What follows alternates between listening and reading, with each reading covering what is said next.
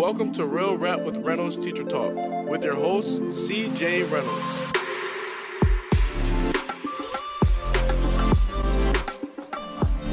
Nope. But uh oh, now it says you're live. So we are live. Um, I'm gonna jump right into the introduction as to not waste any time today. Did I turn on this microphone? There's so many things. There's so many things to- to coordinate. There are. All right, now the microphone's on. Jake, commence with the podcast. Good day, everyone. My name is CJ Reynolds, and Randy Pro already has a question in. I'm going to answer in just a second. Uh, I run this YouTube channel called Real Rap with Reynolds, um, which, if you've not been here before, so this is for the people that have not been here before, because there are people that every once in a while will be like, wait, he has a YouTube channel? Wait, he has a book? And I'm just like, yep. So I, that's why I run through this whole thing to make sure no one is left out and everyone has all the knowledge that they need. Um, started this YouTube channel four-ish years ago uh, as just something to do. And now what I found was that Sunday nights, look, I didn't find this out four years ago. I knew this from the first moment that I taught. Sunday nights are the most terrifying nights ever, unless it's a three-day weekend, which this one is in the United States. We got Labor Day, which not anyone, most people aren't even aware of what the heck Labor Day is, but we got off for it. We don't ask questions, people. We just enjoy the day off. Um, Sunday night is terrifying for most educators, and so what we do is uh, we show up and we meet up together. So when I say we, it is not just me. Um, this is also the folks that are in the chat. So if you're listening to this as a podcast, there's a live feed that happens every Sunday, 1 p.m. Eastern Standard Time on YouTube, um, which will eventually be on multiple platforms at once, but we're not there yet because that costs more money than that is allocated to other things right now. Anyway, something weird on the tongue.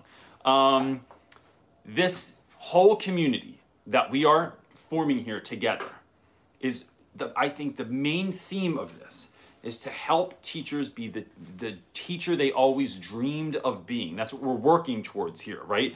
It's an ongoing thing. Teaching is a craft. It is not something you're good at immediately.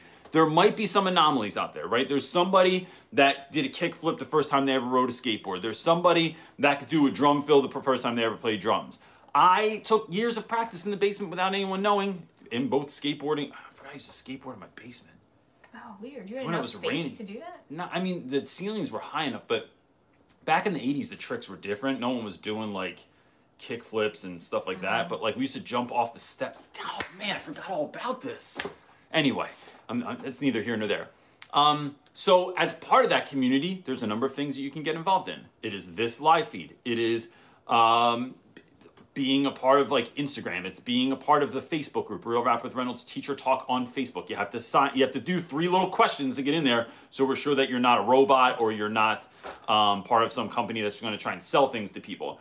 Um, I have a book that I really put my heart and soul into writing. It is available on Amazon and Barnes Noble and Target. It's available on Target's website. I don't know if anyone bought it from Target, but uh, apparently it's it's on there. It's available.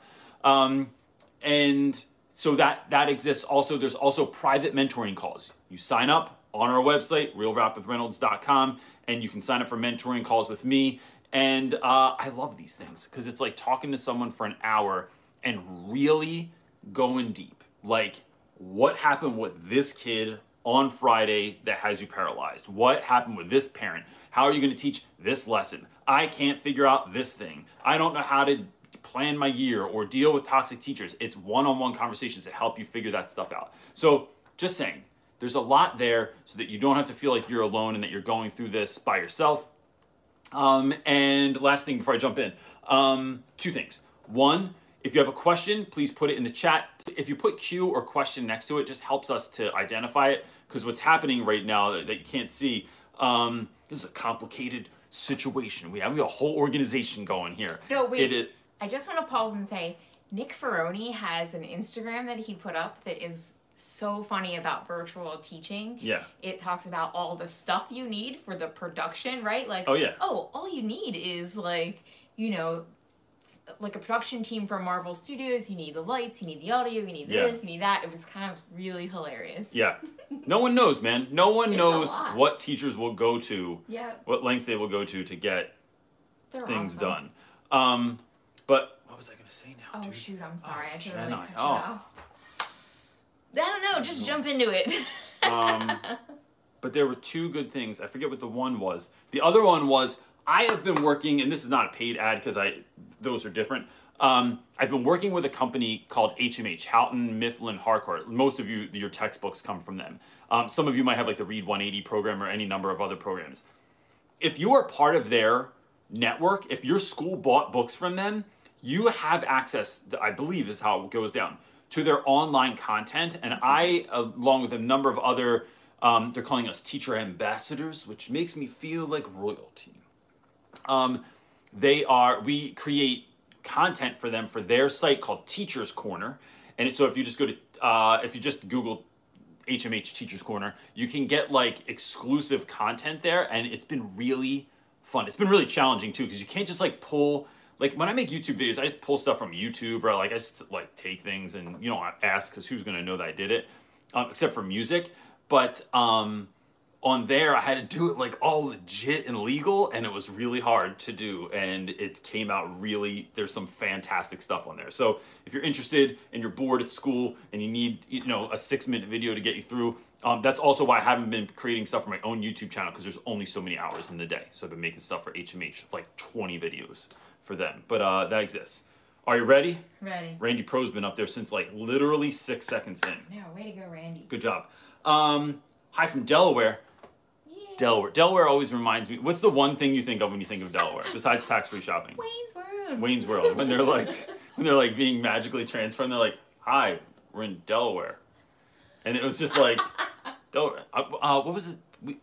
Where the hell do we go in Delaware? Poor Delaware It gets a bad No, rap. I like There's Delaware. No, we looked at houses in Delaware when we were talking about we did moving. because we looked at a school in Delaware. Um, there was a great school in Delaware called the Pilot School that we were talking about going to. And anyway, I won't go down the whole rabbit hole, but um, how do you plan to balance direct instruction via via Zoom versus pre-recorded lectures? So, for those of you that that don't know, our situation this year is 100% virtual, at least through Thanksgiving. Um, but if something magical at Thanksgiving doesn't happen, like the like turkey saves the day or something like that we are going so in in, in america uh, thanksgiving is a, is a holiday in november. Um, they we are probably that like even the people that run the school are like look th- th- we're probably going to be virtual the entire year with that in mind, the school gave us um, what we thought was going to be an absolute outline of how your class should run, but now it's more of a general outline, which is really good because I like my autonomy.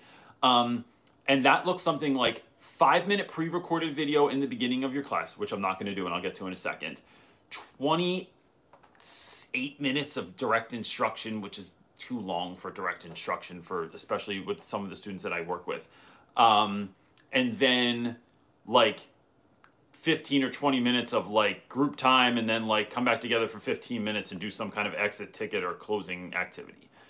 What I'm envisioning instead is I think the more you can chunk things up, the more you can uh, do, do like give kids breaks, change the what you're doing, the better.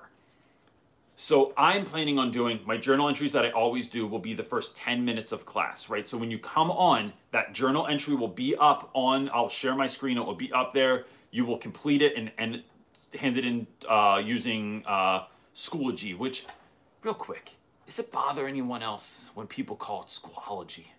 Right? I know it's common error. I know it's not that big of a deal. but I'm just like, people, you're messing with my brain because I'm going to start messing it up now. It's Schoology, not Schoology. Um, which squalogy sounds cooler. Squalogy. But I would make it with a Q. Squalogy. Anyway, oh my god. um, 10 minutes of that. And then I think it's going to jump into me doing something live. Like, okay, we're all here. Let's have this conversation. Or I'm going to do like 10 minutes tops of direct teaching and then bam, go do something.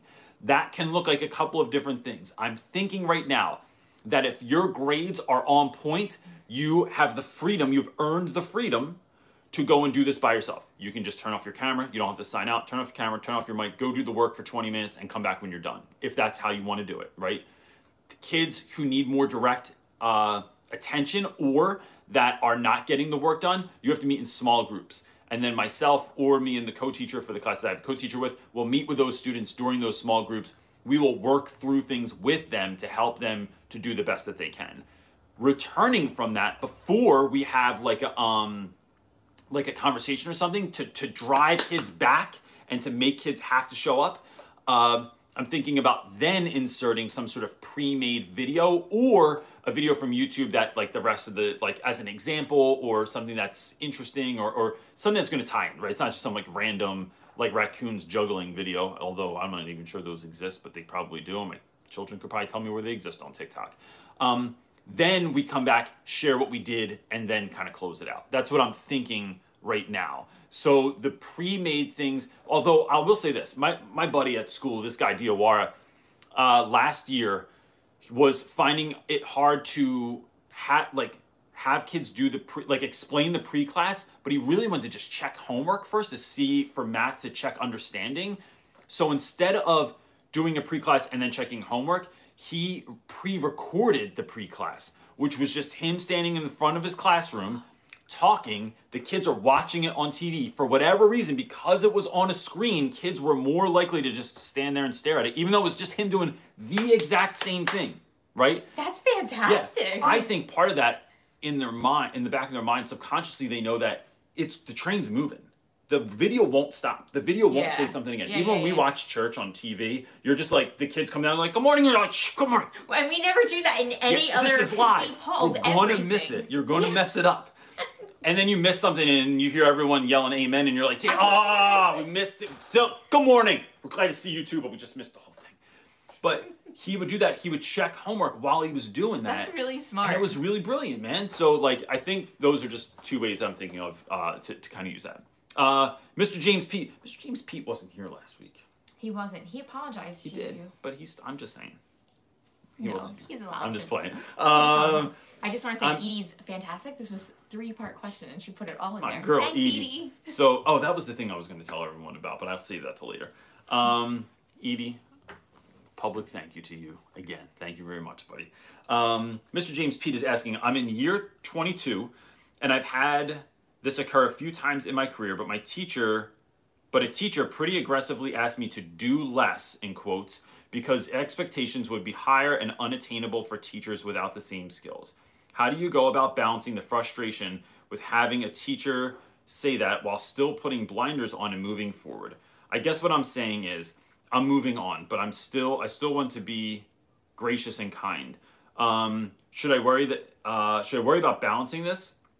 Do you have a strategy for it, or should I just plow for it? Dude, this is such a great question, um, and I think this is a question that is like I would guarantee that on a live feed like this, on a, on a program like this, with people like that are watching this, this has got to hit home for so many people. Um, and I would say that this is not just something that I've dealt with uh, in my teaching life, but in my life in general, where like, I, and I've said this before, and so in in the, in the why not become fire video, I talk about this thing where like when I go to parks, um, kids just talk to me. They just come over and like they ask me to play. We're, we're like, const- we were we were on a walk the other day, and I saw this little boy, and I, and this sounds mean, right? But I did I did it anyway. We're walking down the street, and I go, wait, I know him. I go, do not make eye contact with that kid. I said, just keep going. And my wife goes, why? And I go, cause, cause I play with him at the pool. and which right, it sounds weird, right? But at the pool, when we're playing um, games, we'll go in the deep end and play like these games where the kids. It's essentially like someone waits in the middle of the pool and the kids have to swim back and forth. I don't know why I gave you all that information. It's not really important. Um, I'm the only dad that plays. I'm the only dad, right? But what happens is when kids want to come join the game, they don't ask kids. Or if there's no game happening, I've been like throwing quarters in the in the diving well with Marley, and we drive dive down to the bottom to get them. I come up to find some kid waiting there, like, hey, hey man, uh, you want to play sharks and minnows with us? They don't ask my kids, they ask me. And so I see, right, because I'm looking, because I know this is weird. I like see other parents like just kind of looking at me like, who the hell is this dude? Like, what is this guy up to? And I'm like, yo, talk to your kids about talking to strangers. One and two, like I can't, I, I can't not do it. Like it happens all the time. So in that, um, I feel like in my life I've been, you know, when I whether it's the car that I had or the or what I was wearing or how hard I went in a class or you know even anything that I'm doing, that is a constant reminder. I think there's a couple things here, James. One, it's about changing who you even hang out with, if that's possible. In life, right, what I don't do anymore is because I feel bad. Sometimes I feel uh, there's a part of me that feels bad. If I feel bad that someone else's class isn't that crazy, because and I and I discount myself because I forget that no, it's not. It's not that it comes easy to me. Like having a great class is hard work. It is like I might be naturally enthusiastic. I might have some natural confidence, but the confidence I have like is been hard won. Um, the the cra- the things that I've done in my class, the connections I've made with other people, the way that I get the place that I get to with kids is I get there because I put in hard work. And I'm not the only one. You can see in my school like we have teachers, my friend Miss Casey is someone I'm thinking of who is wildly different in class than I am, wildly different personality wise than I am, but has such deep and wonderful relationships with students. But it's because she puts in tons and tons of time with kids and and and that then comes back. And then other people you know it's like when you if you have good kids right? Like i have good kids. People be like your kids are so good. I wish my kids were good like that. Bro put in work. Like they were naturally born this way. We crafted these these dudes. Um and so it is about one, I think, being mindful of who you're around. Two, never, ever, ever, ever d- dumb it down, right? And you know this, but let me remind you why. Because the kids deserve it, right? Let's take let's go straight Adam Welcome uh, and Todd Nesloney. The kids deserve it. That's why we're doing. Education's only about kids. My my education's not about dying down, dying things down for you to make you feel better. But what I can do, and I talk about this in the book, uh, Teach Your Class Off Real Rap Guide to Teaching, available right now on Amazon, um, is talking about inviting people to the party. I think often folks get discouraged because they think it's a competition. And look, on some level, there's a little bit of competitiveness there, right? Like I like I want kids to go home on the first day of school and think that my class is the best. But that but not but I don't want them to hate everyone else's class, right? Like I want the whole school to be doing great. So um, I was talking to some people at the Ron Clark Institute, um, and they were saying how like when you go to the Ron Clark Institute to, to teach, to be a director of something, whatever you're doing, everyone there is the Michael Jordan of their profession. Like everybody's great. There are no like there's no like one like damn like that dude's legit. Everyone is awesome. And so that's what I want to cultivate in my school. So it's about I think inviting people to the party and instead of me telling someone else like that I'll dial it down, how about I help you figure out how to dial it up? Let's look at your class. Let's figure out some things that you can do that are authentic to you because you're not me, right? And that is a big mistake that people make. They look at someone else and they think, I want my class to be like that. But if they are not you, if you're an introvert and they're an extrovert, it's never gonna happen. If you're an extrovert and they're an introvert, never gonna happen. If they are, I don't know, the, you know, super young and cool and hip and they dress right and like the kids are like damn like don't think you're just going to slap on some jordans and roll up to school and it's all going to be different for you. It's not. You have to be authentic to who you are. And so i largely am a jackass. And so i that i benefit from that from my inability to really care what people think when i'm being a jackass and so, which is why I will occasionally shave and have a mustache and just go out to dinner with my wife and drives her crazy. And I just think it's really funny and I don't really care what other people think around me. but maybe that's not you. And that's okay. I think the best teachers figure out what is their kind of superpower. What is their thing that if you, again, if, if I mention my video, um, uh, why not be fire? It's figuring out what is your fire and then bringing that to the table and like sort of exposing or exploiting or blowing that up that's where you get really great stuff. Um, so that's that's just what i'm thinking about. And that dude that is a hard conversation and it's hard to hear people say but it's like no no no no no. I will never dial it down. Because um, what i'm doing i'm doing for kids not doing it for me not doing to be teacher of the year right? Like I, I, as if we even had that. I almost won it one time but then they took it away but that's a whole nother story um, That'll be in your next book. in my next book, almost teacher of the year. That's the name of the next book. Um, Nick is at Nick Lundell is asking, Hola, my Hola. Um, my school wants me to plan for synchronous learning between in class students and distance learning students, especially teach both at the same time during specific time. Wait. Essentially. uh, oh, essentially. I said, what did I say specifically? That's not even remotely the same word. Something like Um, that. essentially, teach both at the same time during specific times. Any tips? Oh, Uh, Ask Edie. synchronous learning. I think so. Look, I think Nick. Let me say this on the front end for anyone that is dealing with this also. So what Nick's asking, if you're not if you're not paying attention, um, Nick is saying synchronous learning, right? Meaning we're learning at the same time. We are talking to our students live in person, and then the school wants him to somehow like like have a live feed for his class so that the kids are at home can see that as well and they are somehow interacting as well um, for a number of reasons i think this is a terrible idea uh, mostly because how can you like i can't i am not a multitasker and to ask me to in, engage with people that are online i'm on my computer typing or whatever and while i'm talking to kids in class is like bro this is like can't even find questions on the screen during the live No. feed. Like you cannot run a live. But I will say this to my last point with Mr. James Pete, It is.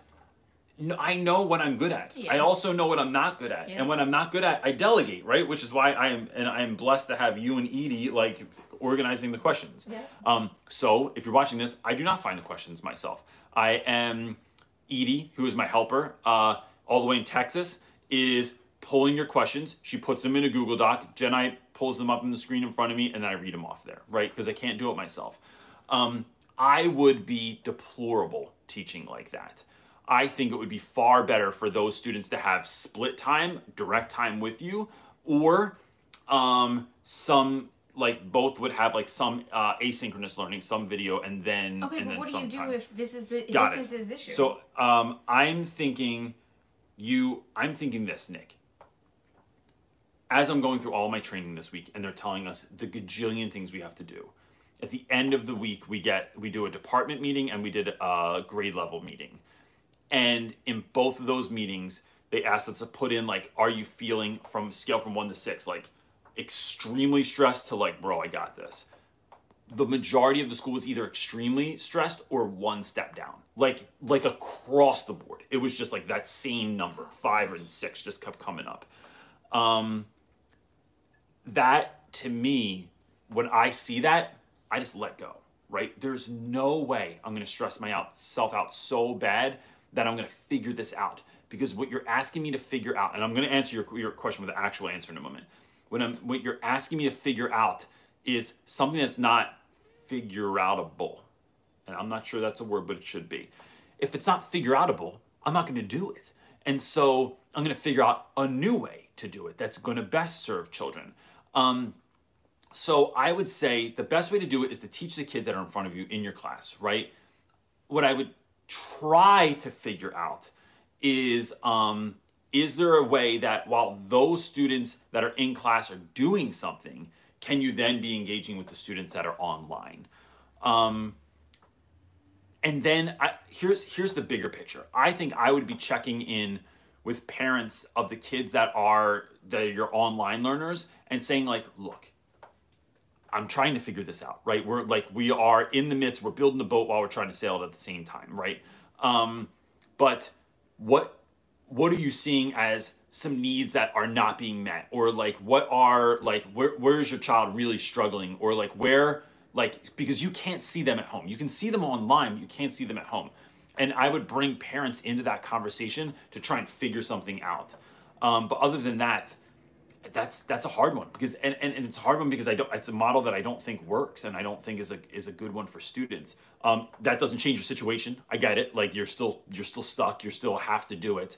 Um, I am wondering if anyone else has an answer to that. If anyone else has an answer to how are you teaching kids synchronously and asynchronously or synchronously at the same time, whether they're virtual or in person. What did it say? Chris Strong said he um my school says that we have to make sure that we are engaging online learners at the same time or we might be out of jobs if the parents find a better option. Yeah, like Oh, is he at a private school? Well, I don't know, but I mean it's literally hanging on Eh, that's just that's just And it's here's- almost here's- mind-boggling to me and talk about- let's-. It's- let's it's talk about more crazy. macro I than that. feel- that idea, right, of people saying you might have to look for another job if you can't do this is so ludicrous and I will not buy into that because because fear is the reason that teachers teach the way they do anyway. It's the reason that teachers mm-hmm. are afraid to build relationships with students anyway and to the detriment of the child. It's the way that teachers like like James was saying like sometimes will draw back in their classes because they don't want to make everyone else feel bad. They do that and don't teach their class off, right? Because they they are afraid anyway. They're afraid they'll lose their jobs if they go too hard. They'll phrase their job. They'll lose their jobs if they don't go hard enough. Um, and I'm saying that. And look, this is a guy that has a mortgage, two kids, a wife that stays home and homeschools my children, a dog that has more needs than any dog I've ever met in my life. He's so expensive. He's so expensive. Love you. Um, like I have I things like above this. You can't see this. My roof started leaking in my laundry room now, right? So like now I'm teaching in a room where my roof leaks and it's all brown and crusty looking up there, and I gotta get it fixed, right? It's gonna cost me like five thousand dollars. Um, that like my dryer broke last week and I had to get that fixed. Like there's stuff going on. I'm telling you that I will not fear losing my job because I did the right thing for kids. There's no chance. And and so be, because I just think that doing the right thing is all I mean I didn't make this up. It's doing the right thing is always the right thing. So it's about hearing what the school's saying, I got you, and then trying to figure out a better way. Um, and I think in sometimes going to because the school look, it's not like they were masterminds at this. It's not like the administration or the board figured this out because they looked at the studies or they looked at how other people are doing because no one's ever done this, right? It didn't happen before that we'd have to teach synchronously at the same time while someone's on the computer and someone's live in front of you. Um, I mean, can you imagine having a party like that or like anything else in your life where you'd have to like engage like in both places? It would be insane.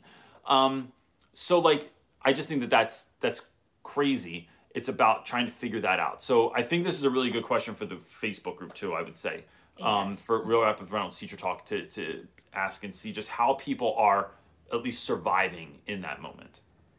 That was a lot to say for not like a direct answer, but I just thought the big picture was important. Um, my buddy Amy Russell is saying, I feel like some days I'm not engaging enough, but I need to let students do the work I assigned and be available for questions. Do you feel like the pressure to fill every moment of the virtual time? Yes.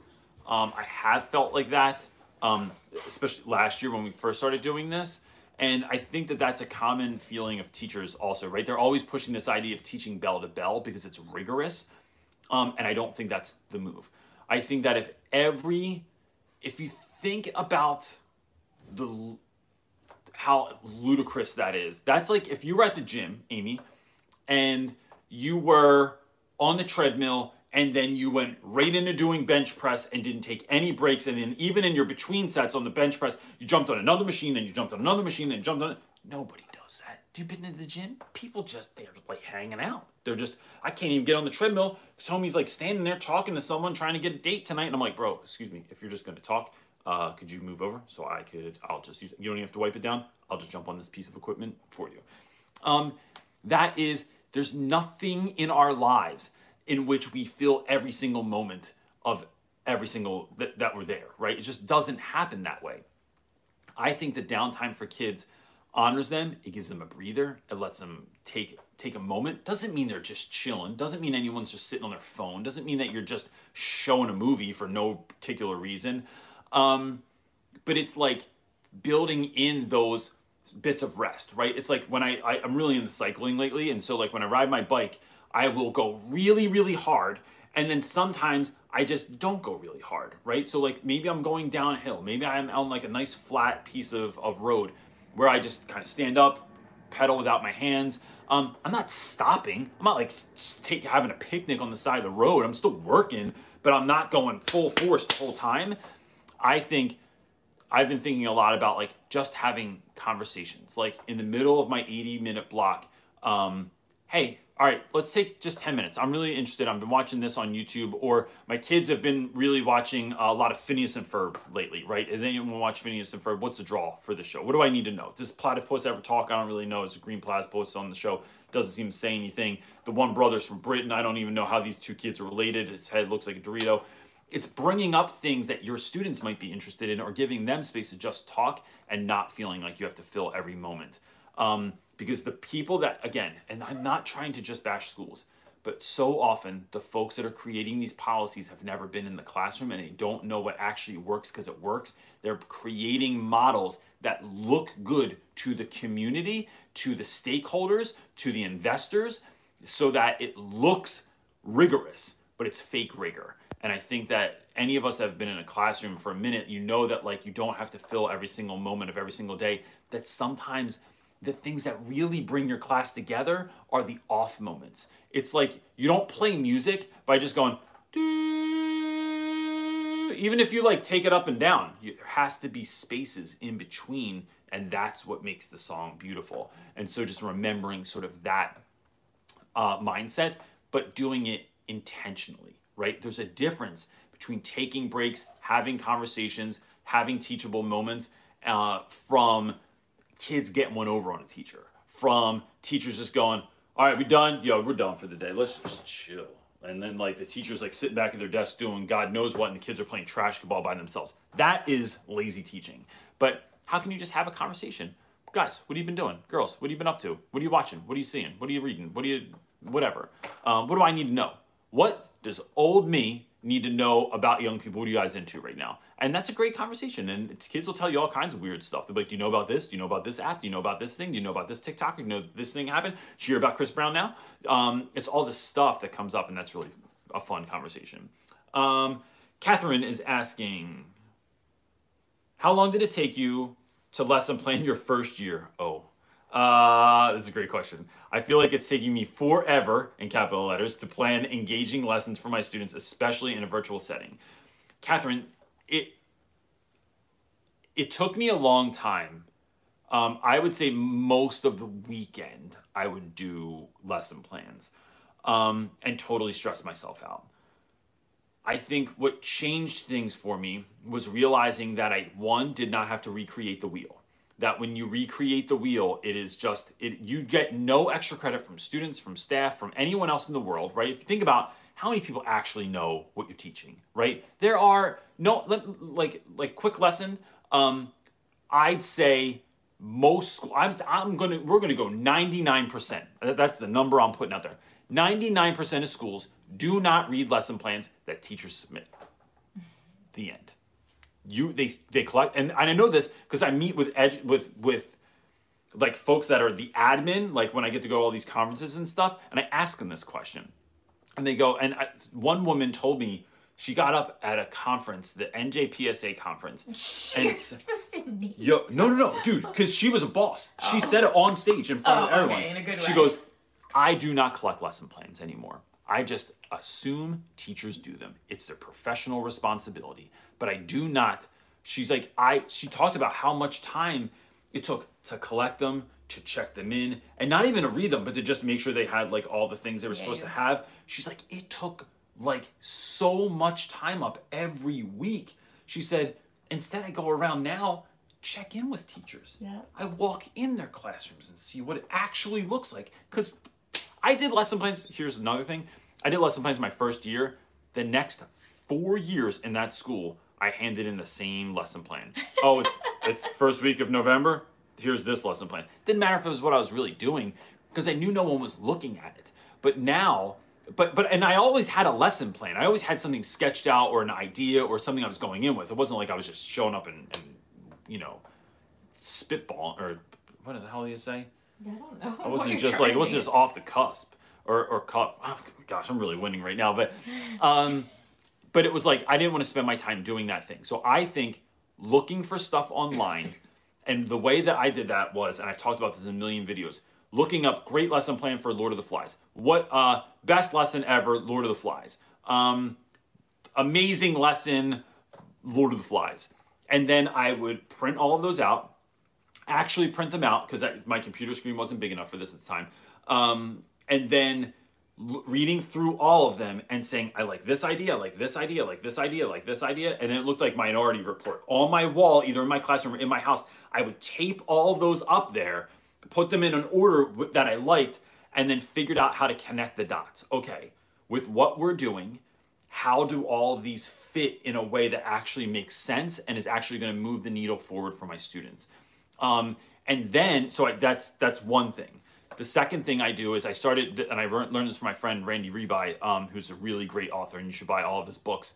Uh, Randy took a Google spreadsheet, put all the dates in, and then reverse engineered. He said, I have five weeks to teach this book, right? So it's like, uh, put all the dates in for five weeks. Then went through and said, okay, on the school calendar, we have off this day, half day this day, we're doing this this day, there's a blood drive this day, and kids won't be in class. Whatever it was, plugged all those dates in. Then I systemized my class. I made it systematic in that every Monday is vocab, every Friday is assessments, and I didn't really go in order, but every Wednesday is independent reading day. So, given that, if every Monday I know I have to do vocab, and every Friday an assessment, and every Wednesday is independent reading day, that leaves me with this much time during the week to do other things. And then allocating that time appropriately to get from the beginning date to that five week marker period at the end of my unit. And that's how I figure out what my class is going to look like. And then it's always going to move, right? So making your lesson plans overly precious is does good for no one because maybe you did something for three days last week and then like wednesday thursday friday and then on monday you realize the kids have zero idea or no recollection or they didn't really understand it or you didn't teach it that well or no one was paying attention or whatever and you have to go do it again so now you're just pushed back which is fine right you can always add time on or, or take it away from somewhere else or don't have independent reading one day or skip vocab one week or don't do it in, whatever you, you're the master of the boat here so that's where you find that wiggle room because you just want to make sure this isn't, you want to make sure kids are learning. Well, uh, which is the problem with scripted lesson plans, right? In those models, the train keeps moving, and if the kid doesn't get it, sorry, sorry, man, the train's moving. We'll catch up with you later. Uh, and then you just keep going. No, you stop the friggin' train. You go back and pick that kid up, put him back on the train, and then like, or go backwards and then go. But you are trying to figure out models they're going to serve the kid. So it's about looking for stuff online that already exists and then your job is to simply sprinkle the magic on it. Um, and and that looks like how do you make it engaging? How do you make it a little bit fun? Um, things don't have to be all fun, right? It is like when my buddy, my friend uh, Billy makes Brussels sprouts. Is the greatest thing I ever saw in my life. I hate Brussels sprouts. She simply sprinkled a little bit of sugar on them, cut the bitterness in half, and it really made them super good. And now I love Brussels sprouts because she sprinkled a tiny bit of sugar on Brussels sprouts. Bam, spoonful of sugar helps that medicine go down. Um, Cole is asking, Cole Hatchard. That's a tough, that's like a, feel like you're in a novel. And there he was, Cole right. Hatchard. That's wow. a great name, man. Mm-hmm. That's a tough name. Um, any perspectives on flipping, on flip learning? Yes. Uh, I started doing it a little bit before COVID hit, but I received a bit of pushback from my admin. Any usefulness from your view? Any tips? I like this idea um, if you can do it. Um, I have found that for me, it, for me, not all of my, so we're not one to one in our school.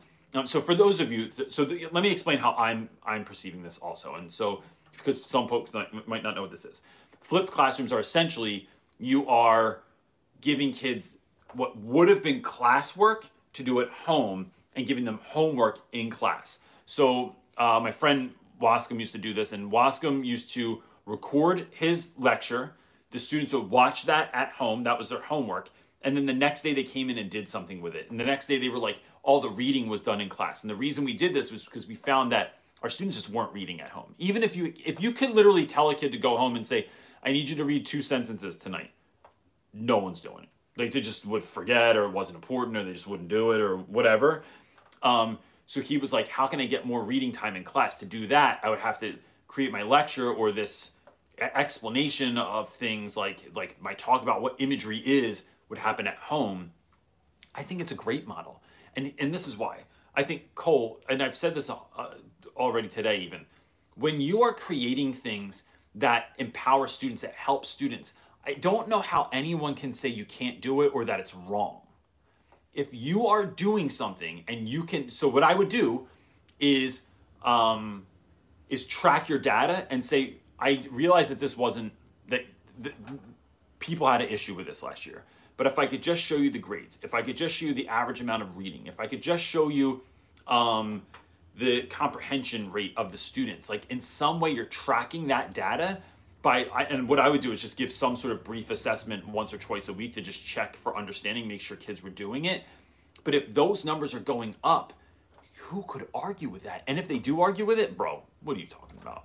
I just told you that kids are getting better grades and my engagement's better and all these markers are going up, then that's what you need to do is just track that data. But I think that, um, th- and there's reasons that I won't don't necessarily have to go into now that like I chose not to do that.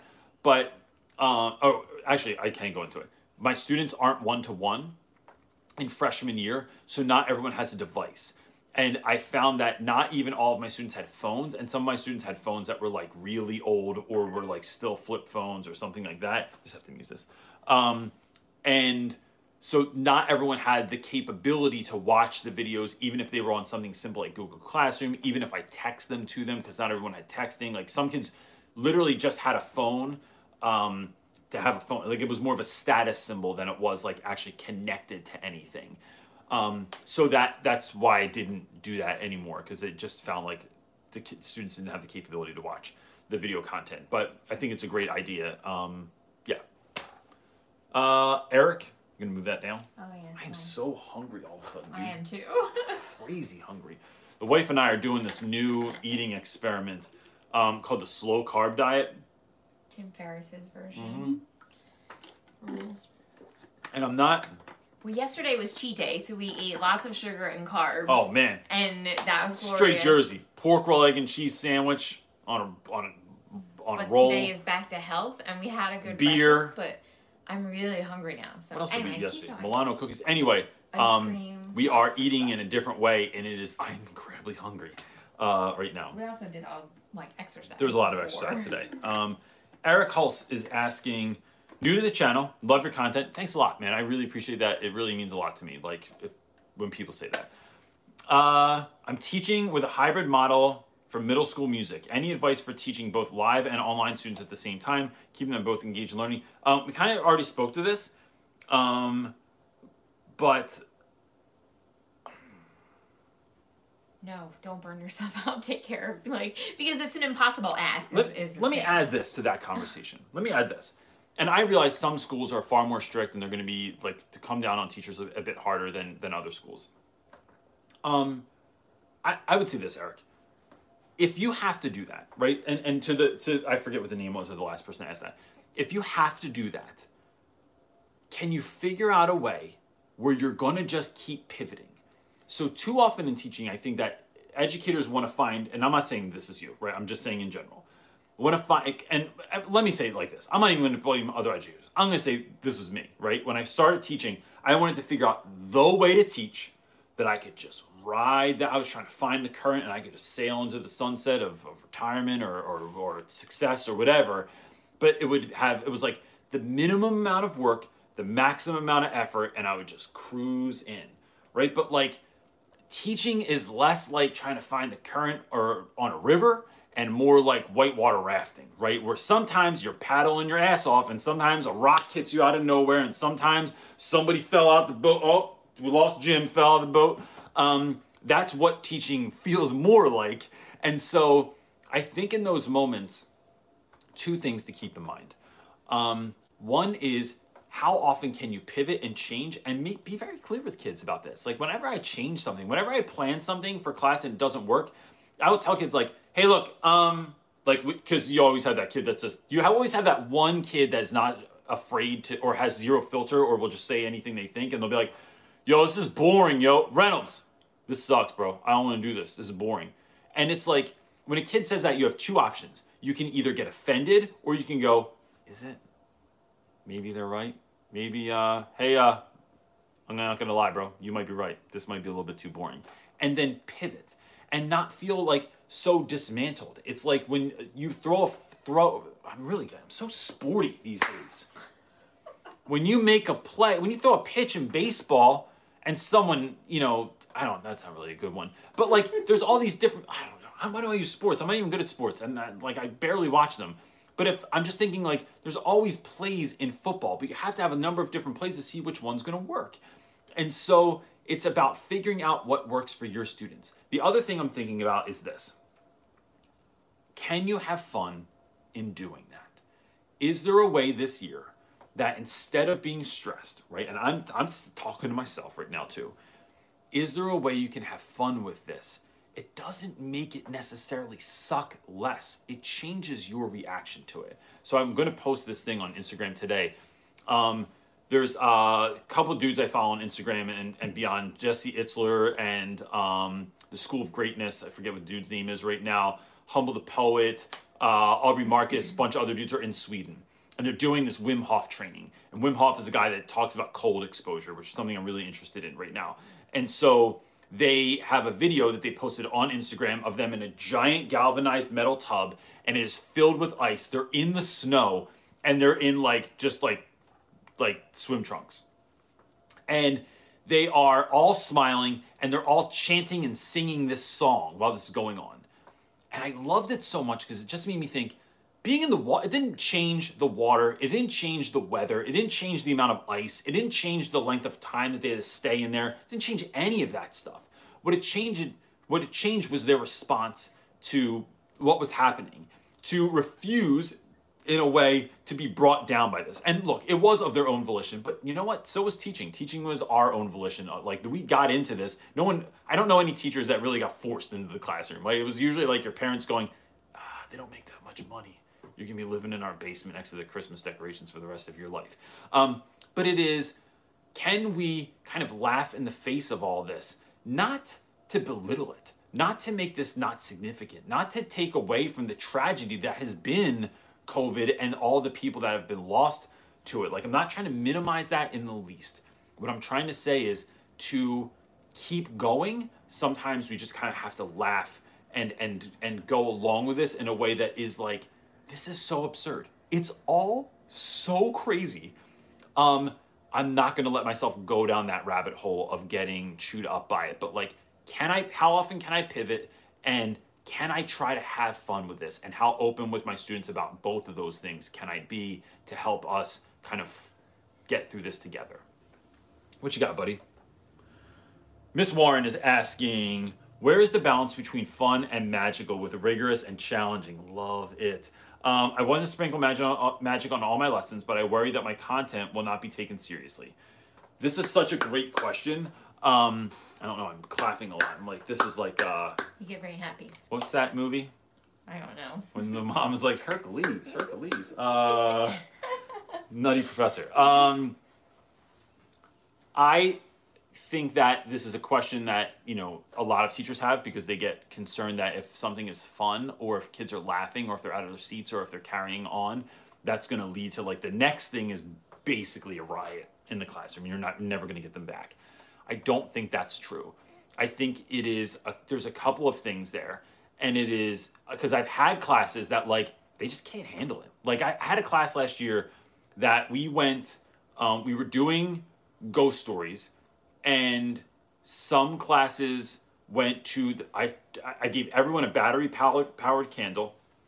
We went down to the basement of the school and everyone had their candle and all the lights are off in the basement. And Philly basements are like it is grimy. It looks like where you go to put the lotion on in, in Silence of the Lambs. And so it's like big stone walls. The root that it leaks down there sometimes, like not on the kids, but like in the basement and stuff. And it's just smells like a cellar. And yeah, like, like, No, it's creepy. Oh, it's creepy as hell, man. Um, so we went down there. We stood around this table that I had set up already. Everyone put their candle on the table, and we read ghost stories. Or and one another time we read children's stories with the students down there.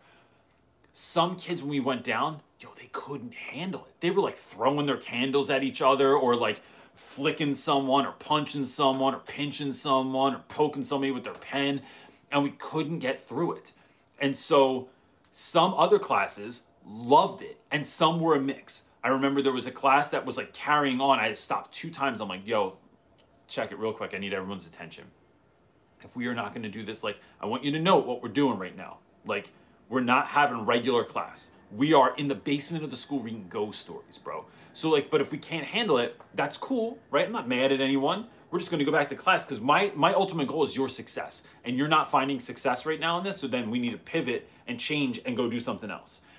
And this kid Jordan in the back, remember Jordan from last year? Such a great dude. Jordan goes, uh, yells at the kids, tells them that essentially like I'm not playing.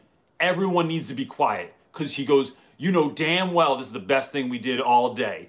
And I just love that so much because if you can also get kids to buy in to be the authority figure so that kids won't always listen to you, but they will listen to Jordan because they know Jordan is a badass. And not, he's not, he didn't even have to threaten anyone. He didn't even tell anyone he was going to beat him up or anything.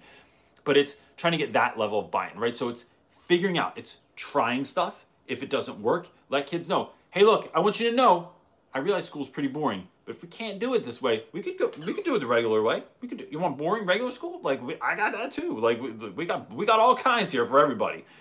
Um, it's like a smorgasbord of, of, madness at school. Um, the other thing is feeling like you don't have to sprinkle magic on every moment of the day. It could just be a little bit here, a little bit there. So that might look like um, doing something fun in the beginning of class. It might look like if you have block scheduling or if you have a long or arduous period, that period, just doing something silly in the beginning. Um, it might be an incentive and saying, hey, yo, if we can get through this, um, I want to do, if I don't know if you guys ever saw like my Expo marker challenge that I did, I got from my friend Chris Peck. We stand in the back of the room, Expo marker in your hand, and you underhand toss it uh, so, to see if it can land on the marker ledge or the chalk ledge in the front of your room, right? I have a million ridiculous games like that. But it's just, but the way you're doing that is saying, yo, I need you to, we're not playing if we're playing, we can't get through what we're doing, and then we're not going to have the time at the end. But if we have five, ten minutes at the end, let's do Expo Marker Challenge. Let's do. I have a really great video I'm going to show you. Let's do this. You know, we'll do play heads up, or we'll play um, any number of other things that you're incentivizing for kids. Or sometimes it was like, yo, you got five minutes left. Just go on your phone and chill. See who liked your picture this morning from Instagram, or play, you know, friggin' games on your on your phone for five minutes, right? Um, but so I think that that's what it could look like also. But it's just that sprinkling. It's not a whole thing, but it's also holding kids accountable um, and letting them know the learning is first. That is the reason we're here is to educate you. Um, but can we make it fun? Yo, can we make this fun? Can we try something? I got an idea. It's a little bit crazy. Can we try it? And you might have kids who go, no, just just give us the information. We don't we want to have fun. This is that's for babies. Um, and then you might have other kids who are like, hell yeah, like I hate school. Let's make this as fun as possible. It could go both ways, and I think that comes through having conversations with your kids. Anna Ballerina is asking. Um, I'm going to say this out loud to you. I'm going to try and do these a little bit faster right now because I realize I'm I'm having are. super long answers today. That's you didn't do 18. That's that's half of that. Feeling good though. Feeling good right now. All right. All right, here we go. Anna Ballerina. I wanted to get my English degree through an online university. My family thinks that I won't get as good of an education without an in-person experience. Thoughts, Anna? That's really interesting because I feel like everybody's online right now. Um, Temple University here in Philly went back for one week in the dorms and then they sent everybody home because somebody got COVID. Uh, I don't know, but let's. Can someone help Anna out with that? Has anyone done an online degree, and do you think that it still holds the same weight as a regular? Degree. Now, there are things that you're going to miss out on, but I, I think uh, my guess is that, that experience is going to be what you make it. Uh, I think that about everything. And so, like, I went to community college, and I talk about this all the time. I loved community college, but I made it fire. Like, I partnered with the right people and I did great stuff and, and I met good friends. Like, um, but I had other people that were like, this is basically 13th grade. Community college is grade 13. Um, what do you make it? So I'm wondering if anyone could speak to her. Uh, so that's Anna Ballerina is looking for this, and what experience, like, what do you think um, it, the main differences are, or if there's a value difference between online schooling for college or in-person learning uh, for college? Uh, Sarah Whale is asking. Let's say Sarah White, which is someone that we know. Mm-hmm. Um, hi Reynolds. Hi Sarah. Uh, any innovative or imaginative ideas for checking work um, that isn't kids just lining up at my desk. We're not allowed to circulate around the room anymore. Many thanks from the UK. Love the UK. Uh, we're watching Peaky Blinders right now, and I'm sure that is not a direct representation of your country, but it's a great show anyway. Uh, let's. If I couldn't move around the room and I had to check work, you would do just the irony is method. kids can line up at your desk yeah. but they can't do that I, I sometimes the way that i would check work was sometimes like um, even when i could circulate i find i find silly I think silliness makes every. It, I think the spoonful of sugar is one of the greatest songs ever written. Spoonful of sugar helps the medicine go down. If you've not heard that song in a while, you should go back and listen to the whole thing again, because it's simply saying that anything can be fun if you try and make it fun, right? Just try and make it a little bit silly. And so I would check work. Sometimes I would do stamps. So I used to just walk around and like put like a check or a, or a check plus or check minus or whatever um, on kids' work or grade it real quick and hand it back to them. That sucks. It's boring. Um, but I found that if I instead of putting a check, I used a stamp, which one saved me time because I didn't have to write anything. Um, I but I would just use stamp like like stamp something and put it on there. That was really fun, and it just made it a little bit more like ridiculous, uh, especially if I use dumb stamps. Um, I find that using scratch and sniff stickers are still to this day one of the greatest inventions of all time. I, they really need to make some, or if someone knows where they are, they should let me know. Stickers that stink. So like, I want a sticker that smells like feet or you know boogies or something like that, so that if someone's grade sucks, it's like, bro, here's what you just got. You just got burp. That's what that's the scratch and sniff sticker that you got because that's basically what you gave me. Um, so it's because there's always that kid that writes like um, the answer is and then they don't put it or like i felt in this part like and then they don't put anything it's like you just made me read this whole thing and you didn't write any answers you just put it you, it was like an illusion it was like it was like you ran to the edge and then didn't jump in the pool like come on bro um, I find that doing stuff like that, or like I would just give random stickers. Like some kids would get stickers, and then other kids that did half the work, I cut, I ripped the sticker in half, put half a sticker on there, and they're like, "What's that?" And I'm like, "Well, you did half the work, bro. Get half a sticker." Um, I think just some silly things like that are really fun to to do. Um, so yeah, I wish I had a better answer for that, but Someone said um, throw have a target and have them fold their paper like paper airplanes and throw it. yes, you could even have just like a empty waste basket like up by your desk. Yep. And I would have them like, can you get it in there in any way? extra Well, credit. Yeah, it's like what You get a ball it- point extra credit if But you they can can't get it. ball it into trash like in a ball because then it's hard to read. Yeah, but there's a hundred. wa- No, or yo, I'll tell you what works. Oh, I don't have any paper. I, I've never made a video out of this. I don't think. I if you take a piece, I'm gonna stand up and show you this. Ow, legs hurt because I'm old. If you take a piece of paper and you like a like a any piece of copy paper and you go like this with it, if you can get it right, that paper will coast. And I have gotten that paper Oh, to go three Yes, to four seen that. seats back in a row to a kid. Where when I'm handing out papers, I don't want to walk down the aisles. It's awkward, and the hand on a stick only works for collecting stuff. So, but if I can, if I can um, Wow, the float that, and that. it amazes the hell out of kids. They're just like, "What just even happened?" I'm like, "Bro, I got skill. I'm like a Jedi. Like, watch this." I'm, I'll just be like, "Watch this." And sometimes it's a good, it's a fail. But getting kids to do stuff like that, um, or or last thing I'd say about this, asking your students, guys, this whole lining up thing, it's not I'm not feeling it. I need creative solutions as to how we can come up with uh, to how we can hand in papers. This is part of your homework. You will write it on the back of tonight's assignment. The winner tomorrow gets this, right? So whether it's a prize, whether it's points, whether it's whatever. Um, I used to give uh, microwave popcorn out as a gift, and then I would be like, if, if- if kids would win, I because it's so cheap, you just get at the dollar store, and, and they're kids, so they'll freaking eat, they'll eat anything. They're like raccoons.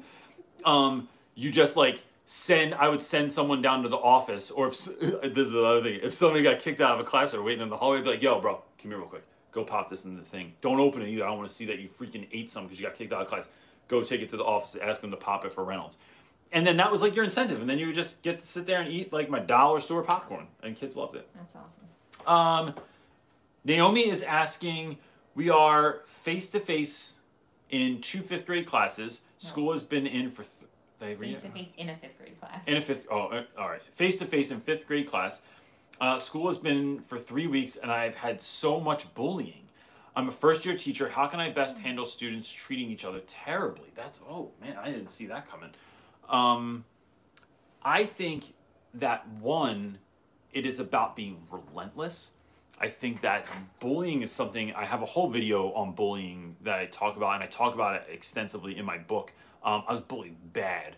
Uh, not like when I was in elementary school, it probably wasn't as bad as I remember, but you know, your threshold's a lot lower in elementary school. So like fifth grade, I was good. Sixth grade, I got bullied a lot. Sixth, seventh, eighth, and then ninth grade, I just got beat up every day because uh, I went to like literally the the worst high school in South Jersey.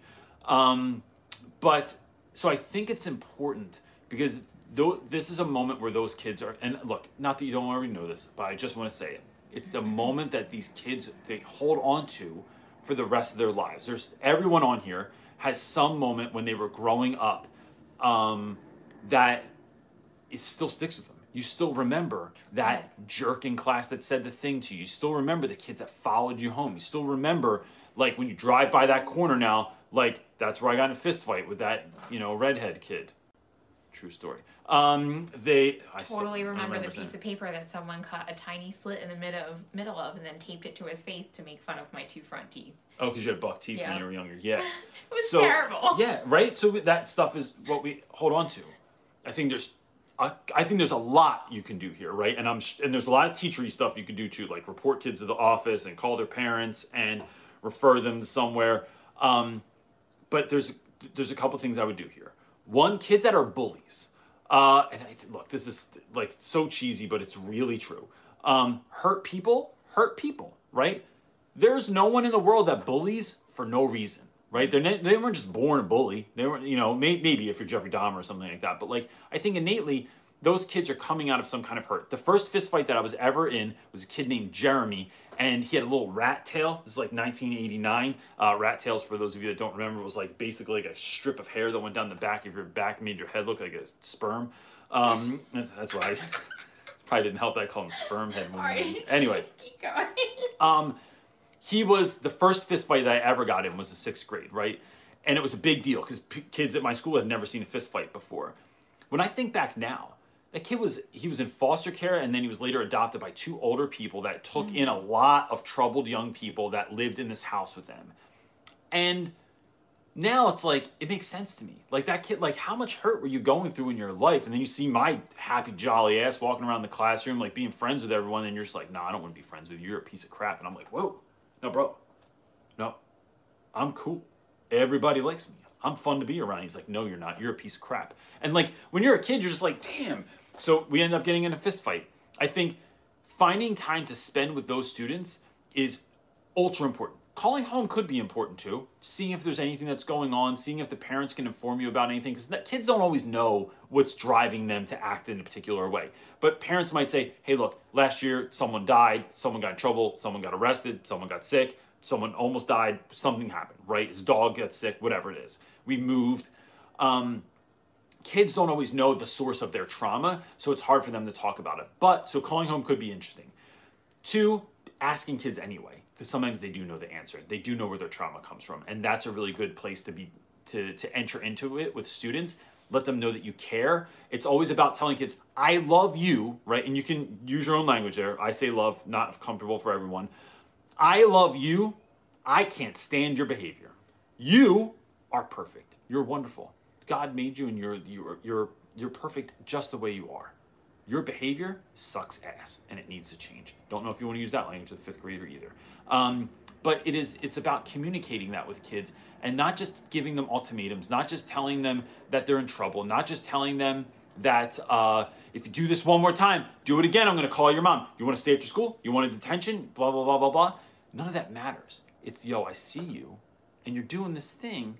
What's up? But you know this isn't right. Like you weren't raised by wolves, and if you were, let's talk about that because it's fascinating. Um, but it's about having that conversation. The other thing is letting the student know that's getting shit that they don't have to take it. That you are someone that's there, that you see it, that you're working on it, and that if it keeps going on, they need to come to you to help them figure that out. Doesn't mean they don't play a part in their in their own in that restorative process, right? It's not like you're coming to me and then I'm like the hired gun that has to go handle your problems for you, right? This is helping kids navigate troubled situations, having kids navigate uh, moments where conversations are difficult to have. And so it's about addressing that. And then sometimes if I had a student, and this has only happened a few times, but like, um, let's say I have a student that is uh, autistic, and they there's no way, shape, or form that they like they. A lot of times, I've had these students that like don't even know someone's really making fun of them. Like they they don't get the joke. They know someone's doing something, but they're not they're not adding up one and one and one. Um, or they'll try and say something back, but it's just like they don't they don't possess that skill to be able to use sarcasm because it's not you know in their toolbox. So it is about doing a couple things. Letting that kid know, the kid that's being bullied, that same thing. I care about you. No one's gonna mess with you, bro. I got you. You're my homie. I'm not gonna let anything happen to you, right? So if someone's bothering you, and it, even if it's not my class, come talk to me about it. Doesn't mean I'm gonna go tell on that kid or go handle it and be like, Miles told me you were doing this. You know, Kevin told me you were doing this. But it's about letting them know that they have someone that is trusted and that will ride for them. And then I have oftentimes um, asked that student to go somewhere else. Keep a folder in my room, uh, a blue folder that has a form in it. And when I needed someone to step out of the room, I would often ask, like my friend Cho or my friend Yonkers, shoot him a text, yo, Kev's on the way. Or they already know, right? So the kid that shows up with the folder, so I'm on the first floor, yo, you have to go to the third floor. I need this sign. I need it done now. And I'm sending you because you're my guy, right? Go get this signed right away, please. They go up there. They know to hold the kid because they see the folder. They know the deal. They, yeah, I'll get to that in one second, Kevin. Hold on, I'm doing something. They finish what they're doing. They take the thing, they sign it. So there's a de escalation process, there's a keeping kid out of the class for a moment process. And then they come back with the signed thing. While they're away, I will often tell kids this yo, listen to what I'm saying right now. My guy left. I know what's going on, and I'm telling you, there's a 100% chance that this doesn't happen again. That this child is off limits. I love making fun of people. It is like one of my favorite parts of the day is teasing kids, is messing with kids. But you have to know your audience. And if you're making fun of someone and it's not a fair fight, then it's not going to happen in my class.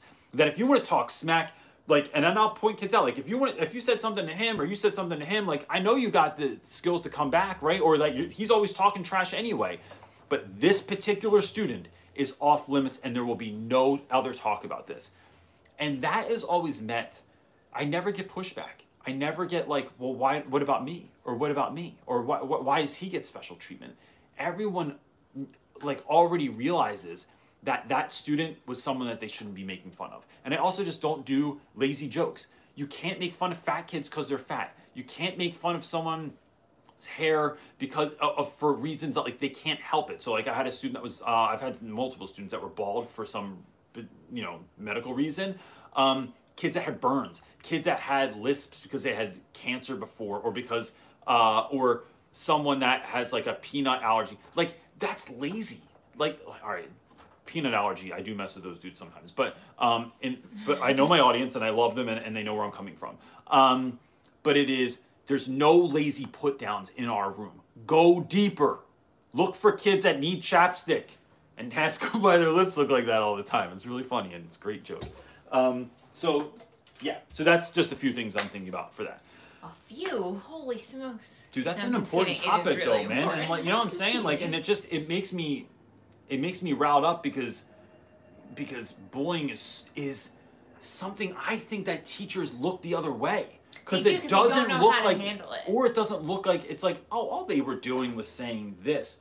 But when you're young, Yeah. that Oh shit gosh, is yeah. hurtful. When the first time someone told me my nose was big, I was like, damn. I like wanted to go out in public like with, I wish it was freaking coronavirus. I wanted to have like a mask on my face.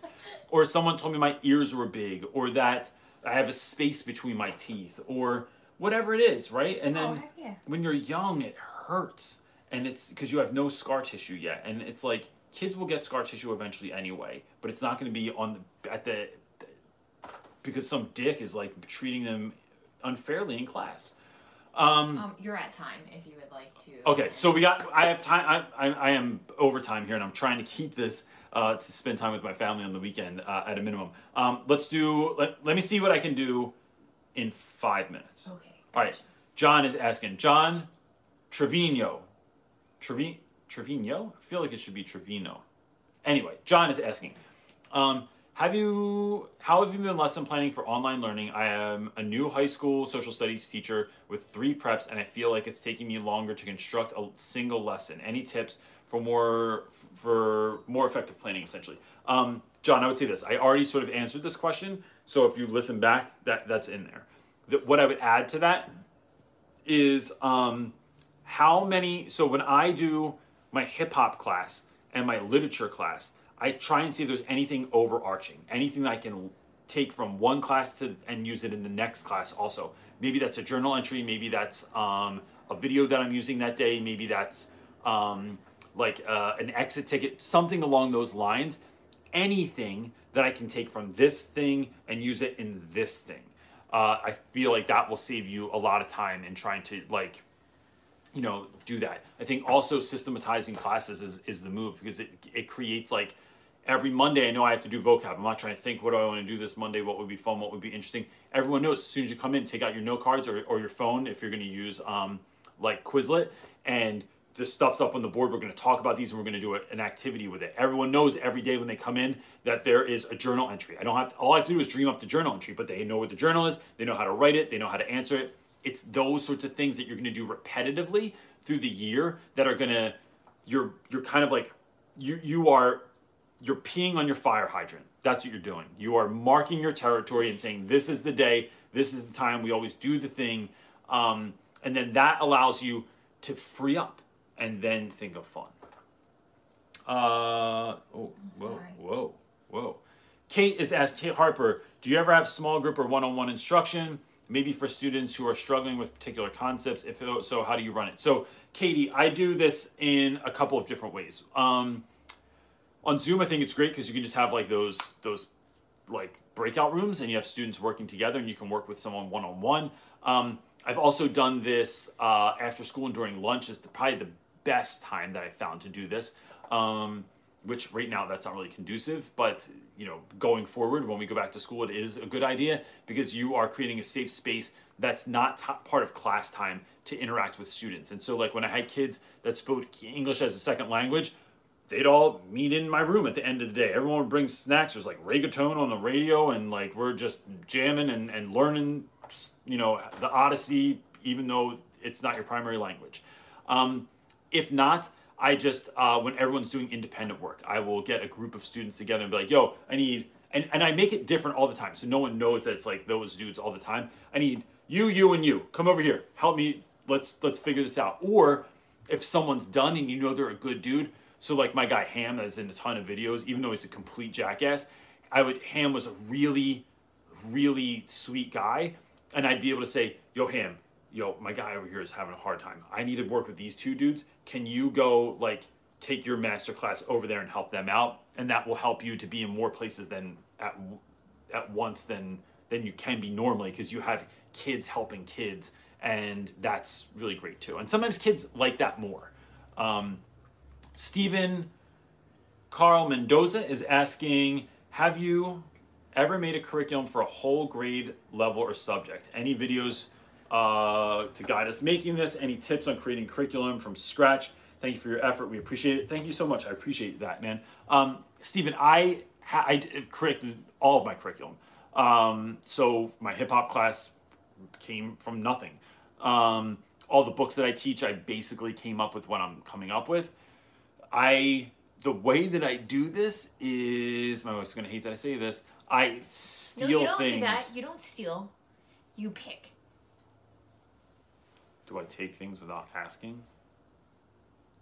No, they inspire like. So you steal it. If I- that's what you want to say. I, I think that's the wrong verbiage. from the internet, especially stuff that's been around for a long time. Like, how many people have covered World War II? How many people have talked about the Great Depression, um, the Black Panthers, the hippie movement, like the space race? Like, all that stuff's already been talked about a million times. It's finding someone that already made it and then using it. Um, I when I need to nail in a hammer, I don't build my own hammer. I go to the store, I buy a hammer, and then I use it the way that I want to use it.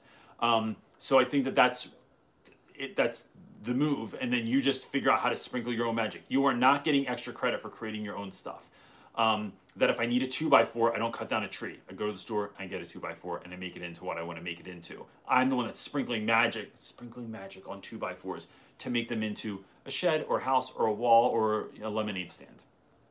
Um, Tammy is asking, we You kind of already answered that. one. Oh, we were just informed that we need to teach our in-person, face-to-face, and virtual students at the same time. Any advice on how to do this? I already spoke to this twice, um, but my brief answer was: figure out, just try a whole bunch of stuff. Don't be precious about it.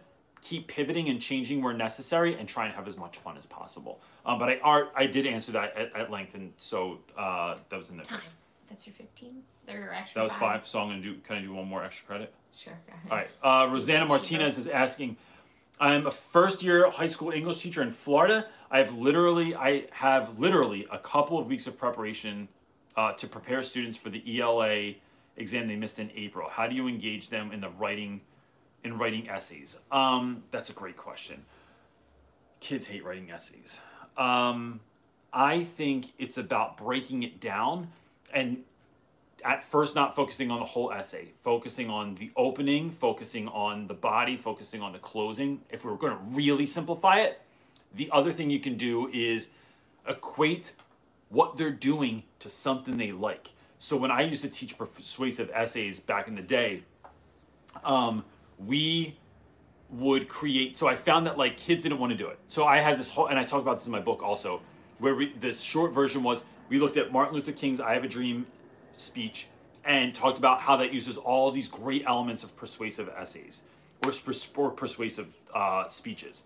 Um, nobody wanted anything to do with that, right? And I, it was my, it was my fault because I thought that everyone would get down with this. But what they did like was like kids, especially now, right? This is the thing that all your students are into.